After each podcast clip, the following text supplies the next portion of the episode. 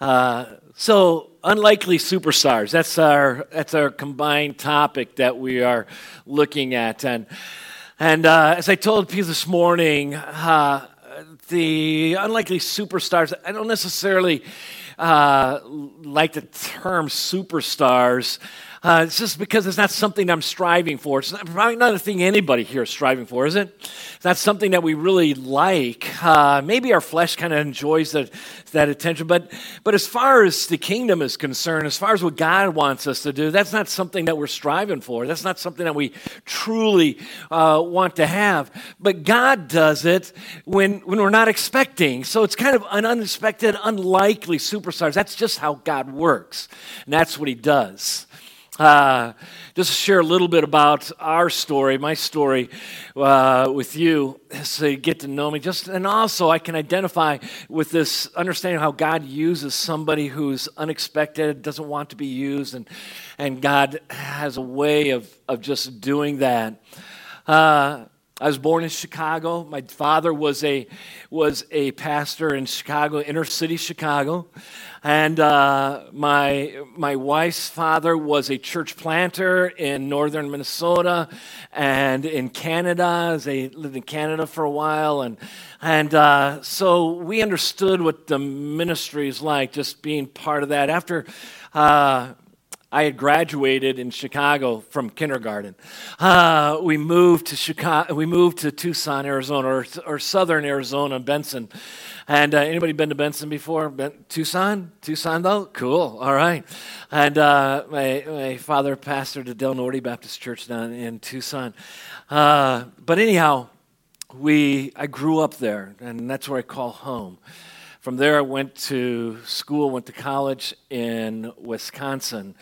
Uh, I didn't want to come to the Midwest, uh, but they had football and they promised me that I'd play. And uh, so I, I came, and not only that, as Christian, I can, I can uh, appease my conscience of of going into the ministry, although I was fighting that, I was struggling with that because I just didn't have the ability to get in front of people. I was scared, I was petrified and I would sweat to death. And, uh, and so I just, I tried to run from that as much as I could. What I did like was sports, and I liked football, and so I, I did that and I pursued that. And, uh, but only after two years of being in school, I, I, I dropped out and moved to Dallas, Texas. Just felt that, you know, this uh, Midwest life wasn't for me, and I didn't like the snow. And so we went there and got a job and was pursuing uh, sports there and, and, and a school there. And it was during that time that uh, I got cancer. And uh, through two major surgeries and chemotherapy, uh, the doctors came in, didn't know if I was going to make it. Say, we're calling your parents to come down from Wisconsin and Michigan and different places, in the country, your family, because we're not sure if you're going to make it. Uh, it was there that my grandfather, whose wife, my grandmother, had passed away a few months earlier from cancer, sat on the edge of my bed as I was in the hospital there in Lewisville, Texas. He put his hand on me, he began to pray, and he says, You're not going to die. You're not going to die. And we both were crying and praying, and, and uh, God did a, a, miracle, I believe, did a healing. And, uh, and, and from that, uh, I recovered enough to go back to Milwaukee, continue my chemotherapy at Froedtert Memorial Hospital there in, uh, in, in Milwaukee. While in the hospital there, going through my chemotherapy at that time, that many years ago, uh, chemotherapy was amazing major op, a major deal. You go in the hospital for two, for a week, and I was in there. And uh, my sister brought her good friend and roommate to come visit me in the hospital, and she was hot. And uh, and so she uh, she took one look at me and said, "We've got potential." And uh, I had lost uh, about seventy pounds, had no hair, and uh, and looked pretty bad. And, uh, but she did. She saw potential. And uh, so she endured through that time. And uh, about two years later, we got married. And she stuck with me for 33 years. This November will be 34 years. And, uh, and because of that, uh, we because of the cancer, could not have children. Knew that, so both our children are adopted.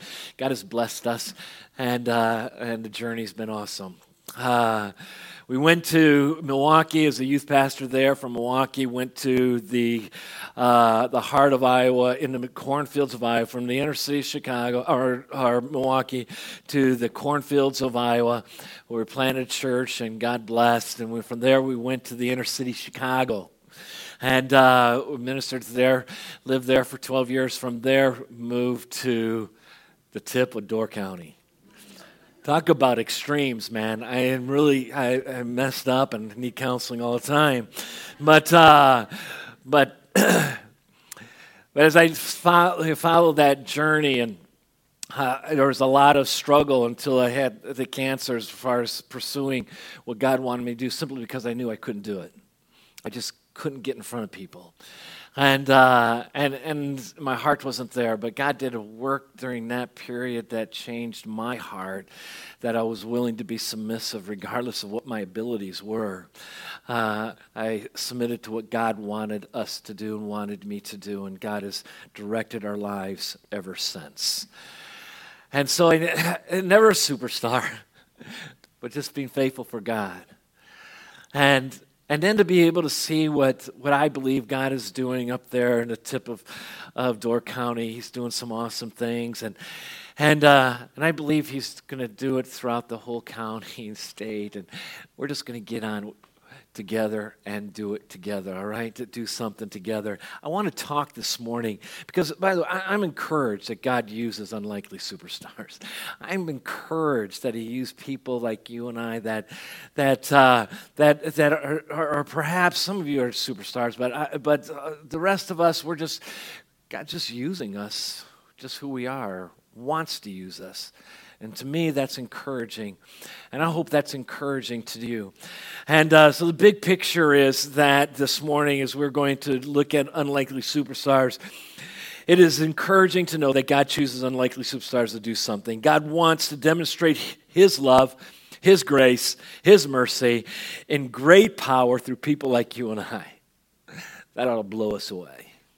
He wants to do use His or, or demonstrate His power his grace, mercy, and love through us, through you and I. Uh, so I want to look at the life of Paul and, uh, and, and see why God chose Paul. And we're not going to look at the whole life because sometimes most of us have an idea who Paul is. Paul is this bigger than life man who who was uh, probably the greatest missionary, greatest evangelist, wrote 14 books of the New Testament, uh, was this awesome guy. Who's ever going to look at him as an unlikely superstar? Who's going to look at him as someone, why would God choose him? Well, everybody knows why God chose him.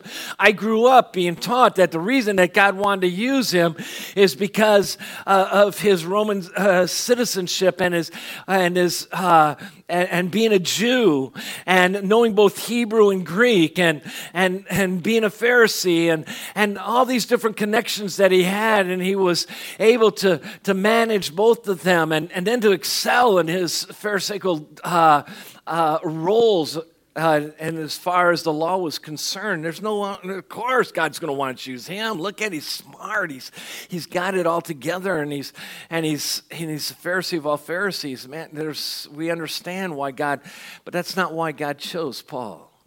And I want us to look at that, and I want us to apply that. How can we? How can that make a difference in our life?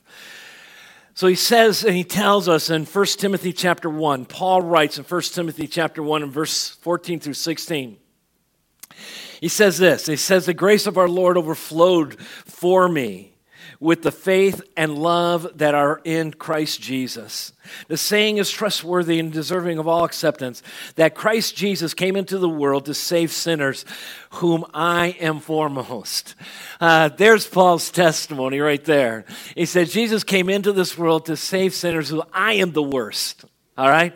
That's, that's what, he's, what he's telling us. That's his personal testimony. He says, but he says, But I received mercy for this reason, that in me, as the foremost, that means the foremost sinner, Jesus Christ might display his perfect patience as an example to those who were to believe in him for eternal life. So, the reason that God chose him, according to Paul, I was the worst of sinners. I was a foremost sinner. And he did it because he wanted to show his, his patience, his love, his mercy, his grace. And I was the example. That's what he's telling us. I want to be example to all the people, everybody that's going to believe. So if you're a believer in Jesus Christ, you've put your trust in Jesus, then that's you. He said, I'm that example. I'm an example of God's patient work. I'm an example of God's mercy. I'm, a, I'm an example of God's grace and what, what has happened in my life. I am that example. And so that's why it's important for us. That's why we need to, to follow and see what it was, what happened in Paul's life who he was and what God did in his life, and then recognize that God can do something like that in our lives, and he wants to do it, and he's doing it right now. All right? So, Paul was the only apostle uh, that we know who ha- was not part of the earthly ministry of Jesus. In fact, Paul never mentions that he even knew Jesus prior to the crucifixion and the resurrection of Jesus Christ. We are not men- he's not mentioned or brought up until the to way into the book of Acts. Acts chapter 7 is the first mentioning of the apostle Paul. Uh, before that, we have no recorded, uh, uh, re- recorded events that lead or introduce or show us uh, who Saul was. Uh, I suppose the most amazing thing uh, is not is yeah Paul was a persecutor of the church. He killed more Christians than than perhaps any of the other persecutors. Uh, but perhaps the most amazing thing that's uh, why God would choose Paul is that he was perhaps the most dedicated Pharisee that ever lived. Now, I don't know if that means anything to you, but what that means is that that as far as his own efforts are concerned, and as far as what he can do and the righteousness that he can perform, he was doing it. He was making it. He was, he was that Pharisee of Pharisee. He was, he was following the law. And, and this is a person that God's choosing to show us grace, someone that was opposed, almost opposed grace. So, why did God choose Paul? The fact is that God chose Paul to be a vehicle to preach the gospel of grace. And, and that ought to be a testimony. We're going to see why that's a testimony as we go, th- go through here. Paul was not a friend of the, any of the disciples. Uh, he was a, a, pretty moral man, uh, but he was anti Christian. He was anti church. He was anti grace. He was anti everything that the Christian would stand for. And not only that, but he was a persecutor of the Christians and probably ordered the death of Stephen. Now, if you're not familiar with Stephen, Stephen was one of the early church leaders and chosen to be one of the early, uh, perhaps a deacon within the church. And, but he, was a, he had an outspoken testimony, and, and, and because of that, it got him into trouble. So in Acts chapter 7, we're introduced to Paul and, or to Saul. And, uh, and this is the first time, and I just want to read that. Acts chapter 7 and verse number 57, from that point on, it says, uh, But they cried out with a loud voice and stopped their ears uh, and rushed toward, uh, rushed together at him. So it's talking about when it says they, but they, it's talking about the group that were that were opposing Stephen and what Stephen was talking about and what Stephen was preaching. And they rushed to him and they rushed with a loud voice for the purpose of being able to stop his ear so nobody would be able to hear uh, what he had to say. And they cast him out of the city and stoned him. And the witnesses laid down their garments at the feet of a young man. His name was Saul. And as they were stoning Stephen, he cried out, Lord Jesus, receive my spirit. And falling on his knees, he cried out with a loud voice, Lord, do not hold this sin against them. And when he had said this, he fell asleep. And Paul approved of the execution. Uh, there's a story. Then it goes on ch- into chapter 8, and it says, And there arose the, on the next day great persecution against the church in Jerusalem And they were all scattered throughout the region of Judea and Samaria, except for the apostles. Devout men, of uh, devout, men buried Stephen and made great lamentation over him. But Saul was ravaging the church and entered house after house, dragging off men and women and committing them to prison. When you read that story, the first thing that comes to your mind was there's like a mob action going out of control. They're taking Stephen and they're taking him out of the city and they're, and they're going to stone him. But the fact is, if we look a little closer, we recognize that there's, it seems to be that there's a planned execution taking place here. One of the reasons we know that, that in this, in the story that's given to us, it says that they came and they put their clothes next to Saul or by Saul as they went to stone Stephen. Now, that's just not a frivolous type of, of detail that they're given to us. The reason is given to that to us is because that was what often they did when there was an execution of this type that the person who was in charge, they would lay the clothes down and then they would perform the execution. It says in verse number one of chapter 8, it says, And Paul approved of the execution. And, and, and, a detail that is necessary for us so just so that we know that that, that was important that he approved of it so here we understand this that Saul was in charge. It was because of Saul that they executed Stephen, it was his charge. The next time that we're introduced to Saul is in chapter 9. In verse number 1, it says, But Saul, still breathing threats and murders against the disciples of the Lord, went to the high priest and asked him for letters the, from the synagogue at Damascus so that if he found any belonging to the way, that's the church, men or women, he might bring them bound to Jerusalem. Uh, Paul wrote about these days. In many of the letters that he wrote, he would he would make reference to these days when he would do this, when we'd go from house to house dragging men and women to prison, when he was persecuting the church and he was and he's terrorizing the church. He wrote about it. He said in 1 Corinthians chapter 15, he says this about himself. He says, unworthy to be called an apostle because I persecuted the church of God. He says in Galatians chapter 1 and verse number 13, he says, How I persecuted the church of God violently and trying to destroy it. He's talking about himself in 1 Timothy chapter 3. Though formerly I was a blasphemer, persecutor, and insolent opponent of the church. Despite all the terrible things that Saul of Tarsus did, God was doing something that was much greater.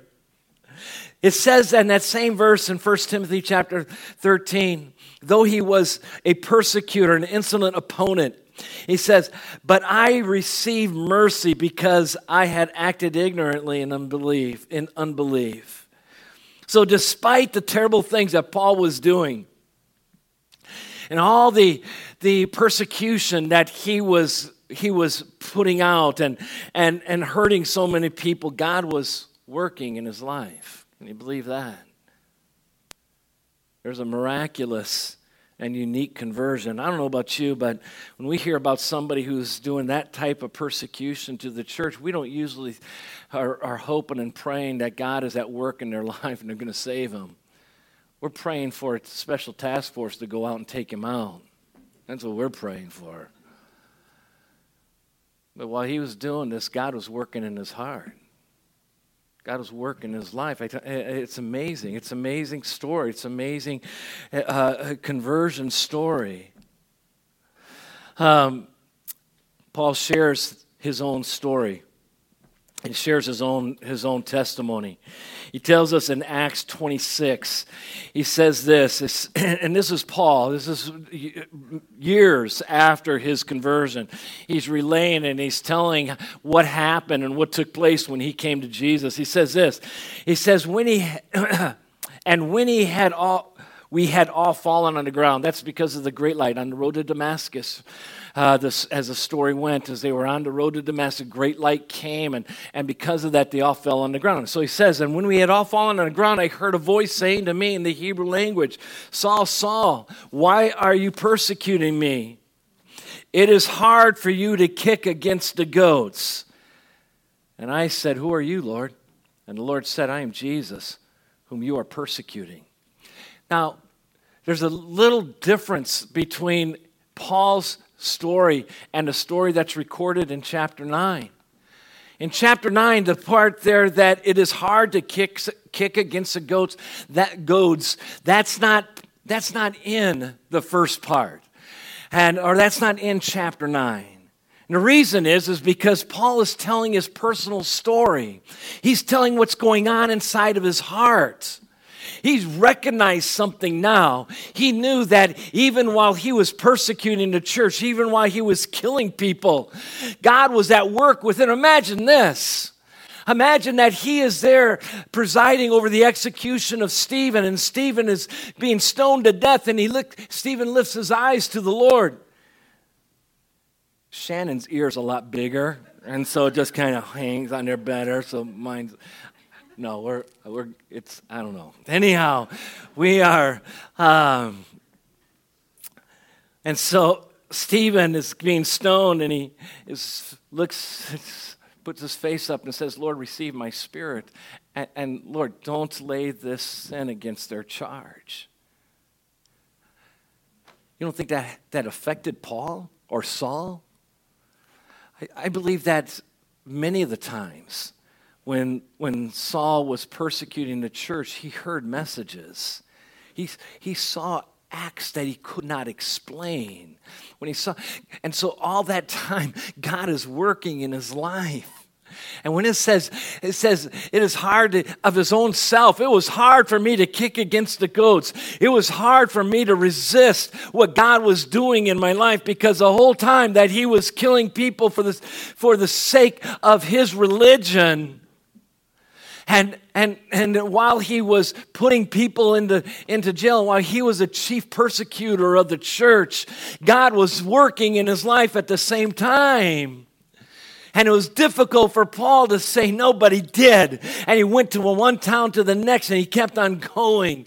All the while, God is working until one day on the road to Damascus, he struck down. So the road to Damascus isn't the conversion story completely.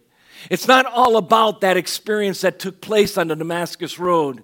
It's all the time that led to that, all the time while he was persecuting the church. God was hard at work in his life and trying to be able to pull him. The Holy Spirit was working in his life all that different time. You know what? That's encouraging to me. I hope it's encouraging to you. That even in the times of our worst, God is still working in our lives and He's pursuing you. I'm so thankful that God does not give up, aren't you? I'm, I'm so thankful for that. My son is 27 years old. He lives in, in uh, uh, Minnetonka area of, of, of Minneapolis there, if you're familiar with the Twin Cities there. Went to school at Crown College, got kicked out of Crown College because of drinking. Went, lived in Milwaukee, got some good, got two good jobs, selling cars and athletic director for the city of Oak Creek. And uh, all the time he was an alcoholic, and he's killing himself.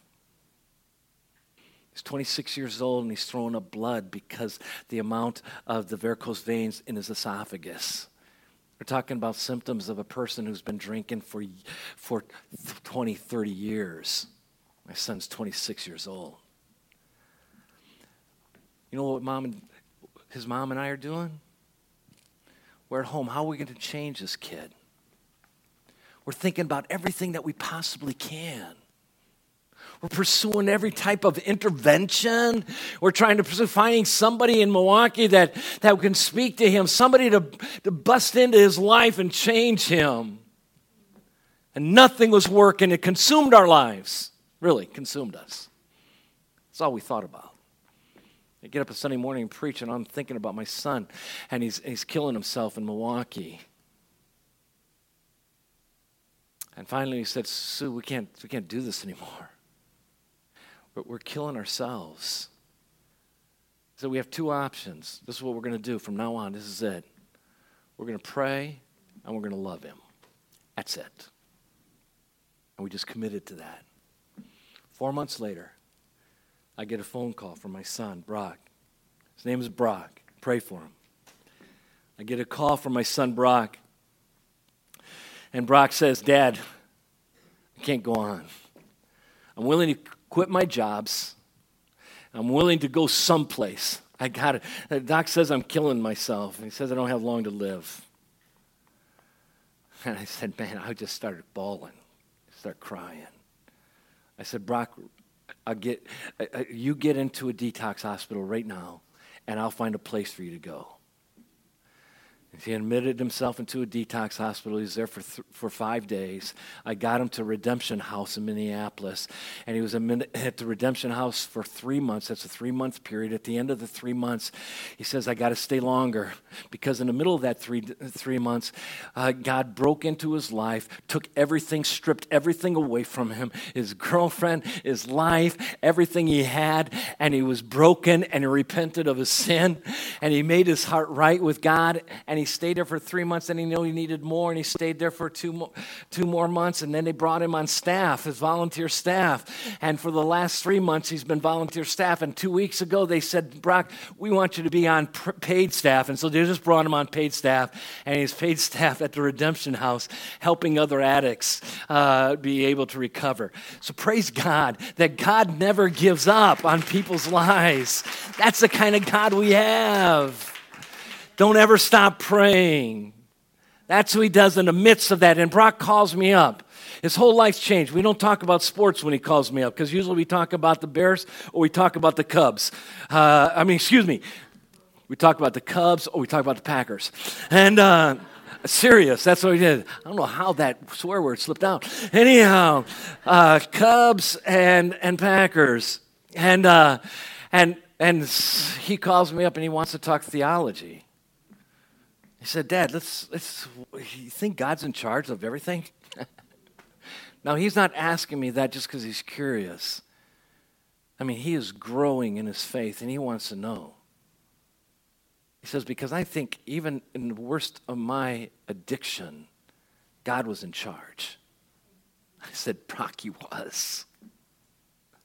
God was there working in your life in the midst of your own addiction. You're kicking against the goads. It was hard, and that's his testimony now. And we have a God who doesn't want to give up. So that's who Paul was. Paul was this guy. And his story is not the Damascus Road. His story is that I'm example of God's patience with me. Remember what it said in, in 1 Timothy chapter 1. This is an example of God's grace and, and patience working in my life, draw me to the place where that I'm going to give up. I'm going to quit. He's going to quit the life that he was trying to live before. You know what that life was? It was a life of righteousness. What Paul had to lose was, was a lot. I mean, physically, it was a lot.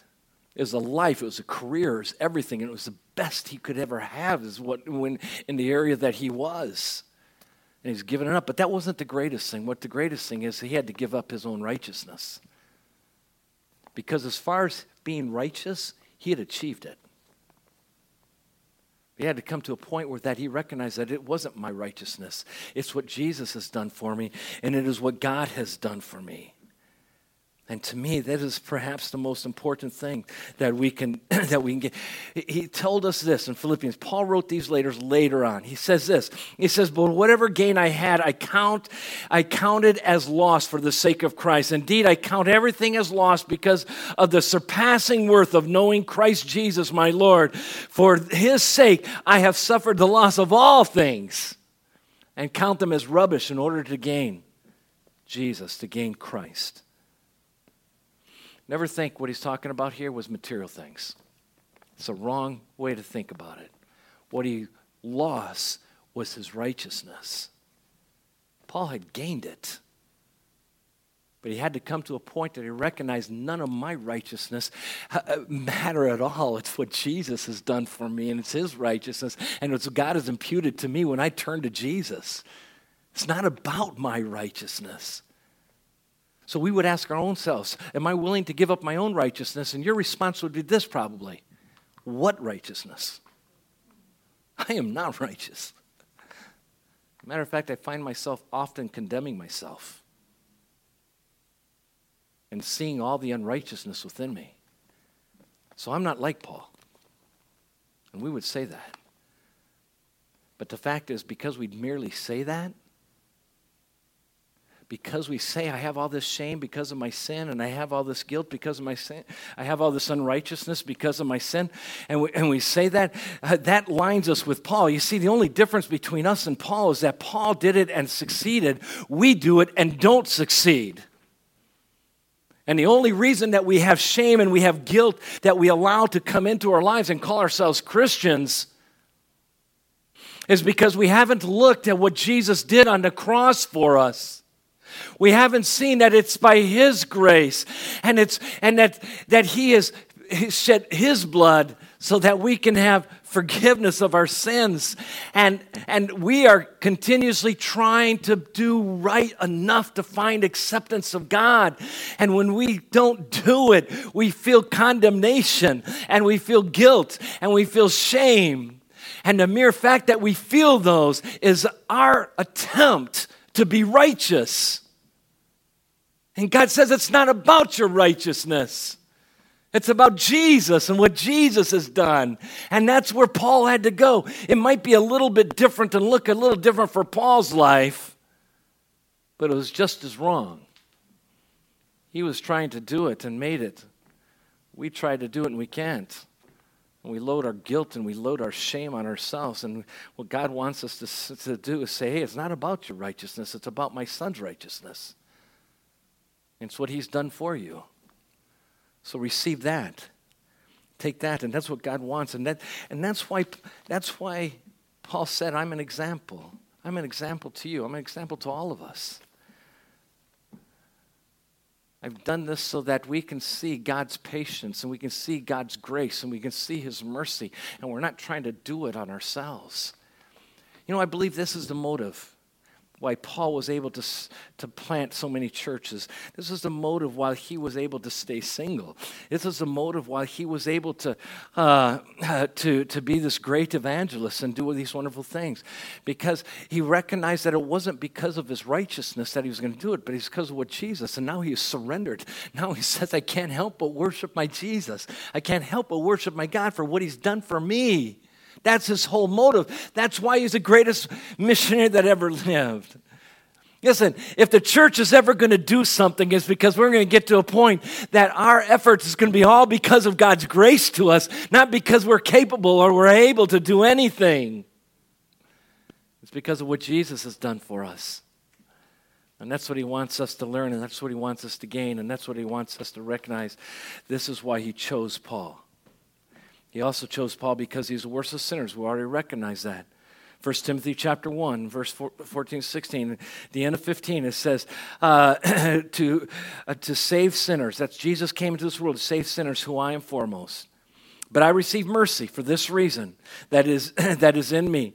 As a foremost, Jesus might display his perfect patience as an example of those who are to believe unto eternal life. See he is the worst sinner. That's why God chose him, because he's the worst sinner. Paul did not uh, think that once he got saved, he was no longer a sinner. Matter of fact, after he came to Jesus, he said this in Romans chapter 7. It says, For I do not understand my own action, for I do, I do not do what I want, but I do the very thing I hate. So now it is no longer I who do it, but sin that dwells within me. Oh, wretched man that I am, who can save me from this body of death? Then he says, Jesus can. And you recognize it's Jesus. Paul wants to remind us that God's power is in display, and that's what Paul wants us to see, and that's what God wants us to see. It's all about his power. He reminds us in 2 Corinthians chapter 4, he says, But we have this treasure in jars of clay to show that the surpassing power belongs to God and not to us. The emphasis is on God, not us. We're just, we're just jars of clay that he wants to use for his glory. So I'm just a weak vessel. I'm just a vessel. He, he, reminded us that in, in, in 1 Corinthians chapter 1, where he says, God chose what is foolish in this world to shame the wise. God has chosen what is weak in this world to shame the strong, so that no human being might boast in the presence of God. It's all because of God, and he gets all the glory. Paul, when he read this or when he wrote this passage there in 1 Corinthians, he talked about not many foolish uh, in this world, uh, or, or, excuse me, but God chooses what is foolish in this world to shame the wise. God chooses the weak of this world to shame the strong. Uh, I, get the picture here that as he's writing to the church at Corinth and he's penning these words, he's looking at their church rolls. And he's saying, not too many strong, not too many wise but it's just what I need to confound the, the wisdom of the world and the strength of the world. That's just what I need. That's what I'm looking for because I use the weak. He did that with the apostles when he chose the apostles. Now, the apostles, some of them were well known in their circle, and some of them had a little wealth also. But he didn't choose them because of that. And he didn't use their fame, nor did he use their wealth in ministry. Matter of fact, they had to give it all up. Remember, they had to actually give it up, walk away from everything they had to follow Jesus. That's, that's who he chose, and, and that's who he wanted. And that's what he does in our lives. And perhaps God takes the database of Sturgeon Bay Community Church and he looks at it and he says, okay, I don't have the political elite or or those who are the movers and shakers in the community here. He looks at the database of Bethel Baptist Church and he says, Definitely you don't have it here. You've got some problems. And God says, This is exactly what I need. This is exactly what I want, to, want to use to display my power. And so people would be able to not boast in anything but Jesus Christ. That's the way God's worked, isn't it? That's the way He's worked throughout the whole Bible. Same thing He did when He chose Moses. Remember Moses, the burning bush, all the different things that happened? And, uh, and He says, No, I can't do it. I'm not eloquent. I can't do it.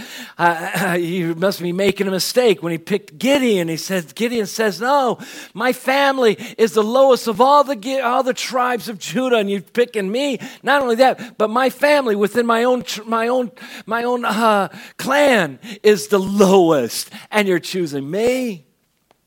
God chose him. I believe this the new beginnings, I hope we all do.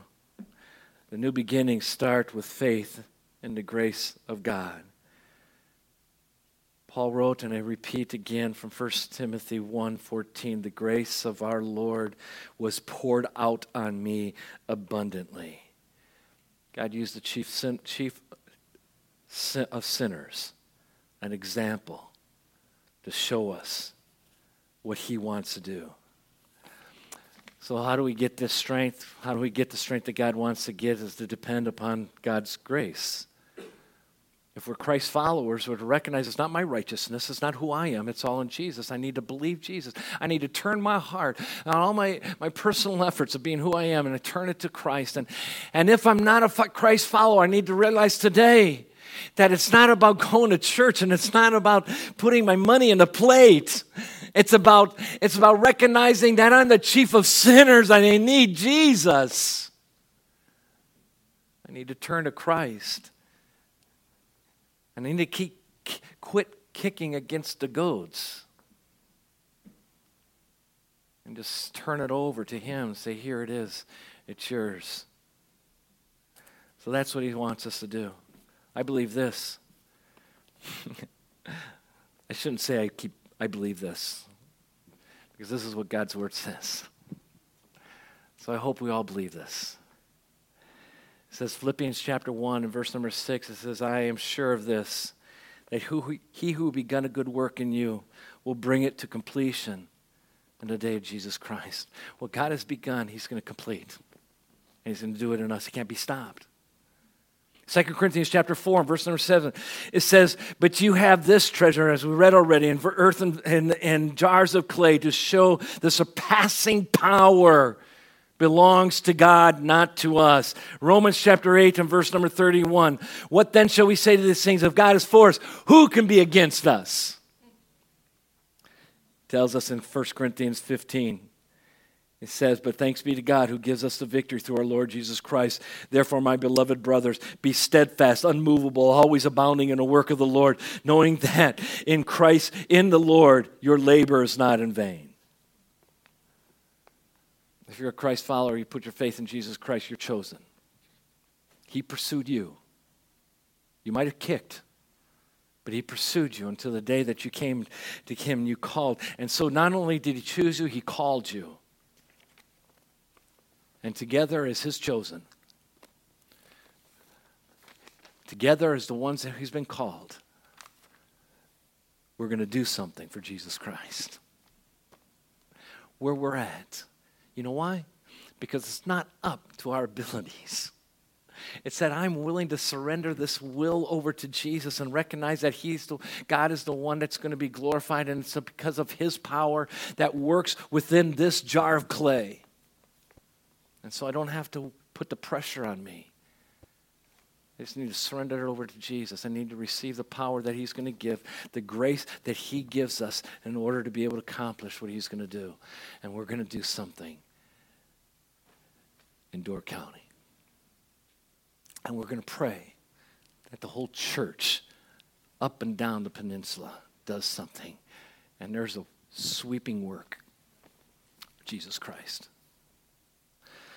Are you familiar with Isaac Watts? Maybe not. but Isaac Watts was one of the uh, our main hymn writers.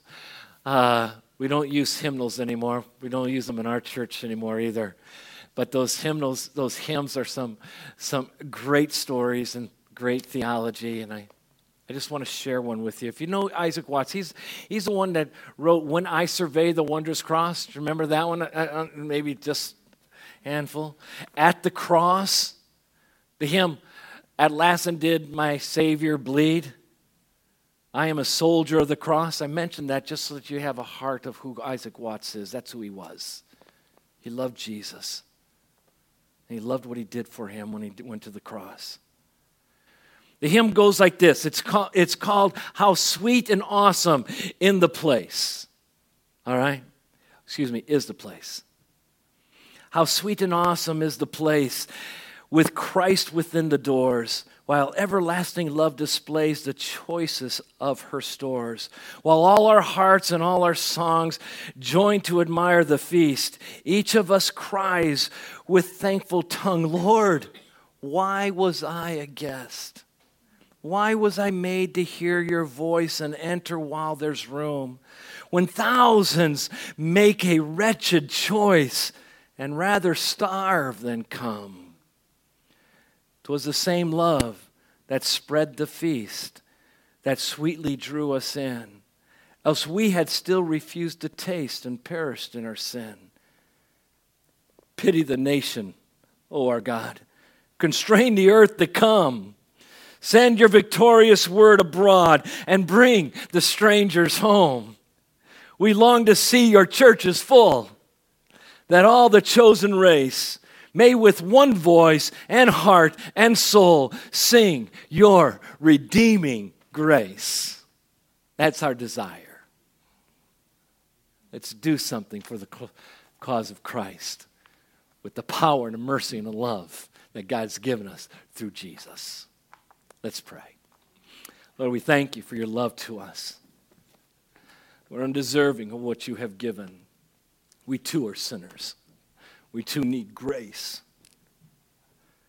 And so, Lord, I pray that you would use this community of believers and other communities that are meeting throughout this city and up and down the up and down the peninsula. Lord, would you use us today? Would you lose, use us throughout this week and the coming years? That Lord, your word would be spread and, and Jesus would be made famous. God, I pray the hearts would be turned toward you. Would you do your work? Use us, Lord, for your glory, not for our glory, God. That your grace would become through us. Not that man would boast in man, but we would boast in you. Lord, we thank you for the cross. Lord, if there's one that needs to turn to the cross for salvation this morning, Lord, let it be the day that they quit kicking, and today's the day your Holy Spirit pulls them in. And Lord, I pray for every believer. Lord, help us to, surrender, give it to you, live for you, be yours, live under the power that you've given in these jars of clay. Show your mighty work. Thank you, God. In Jesus' name we pray. Amen.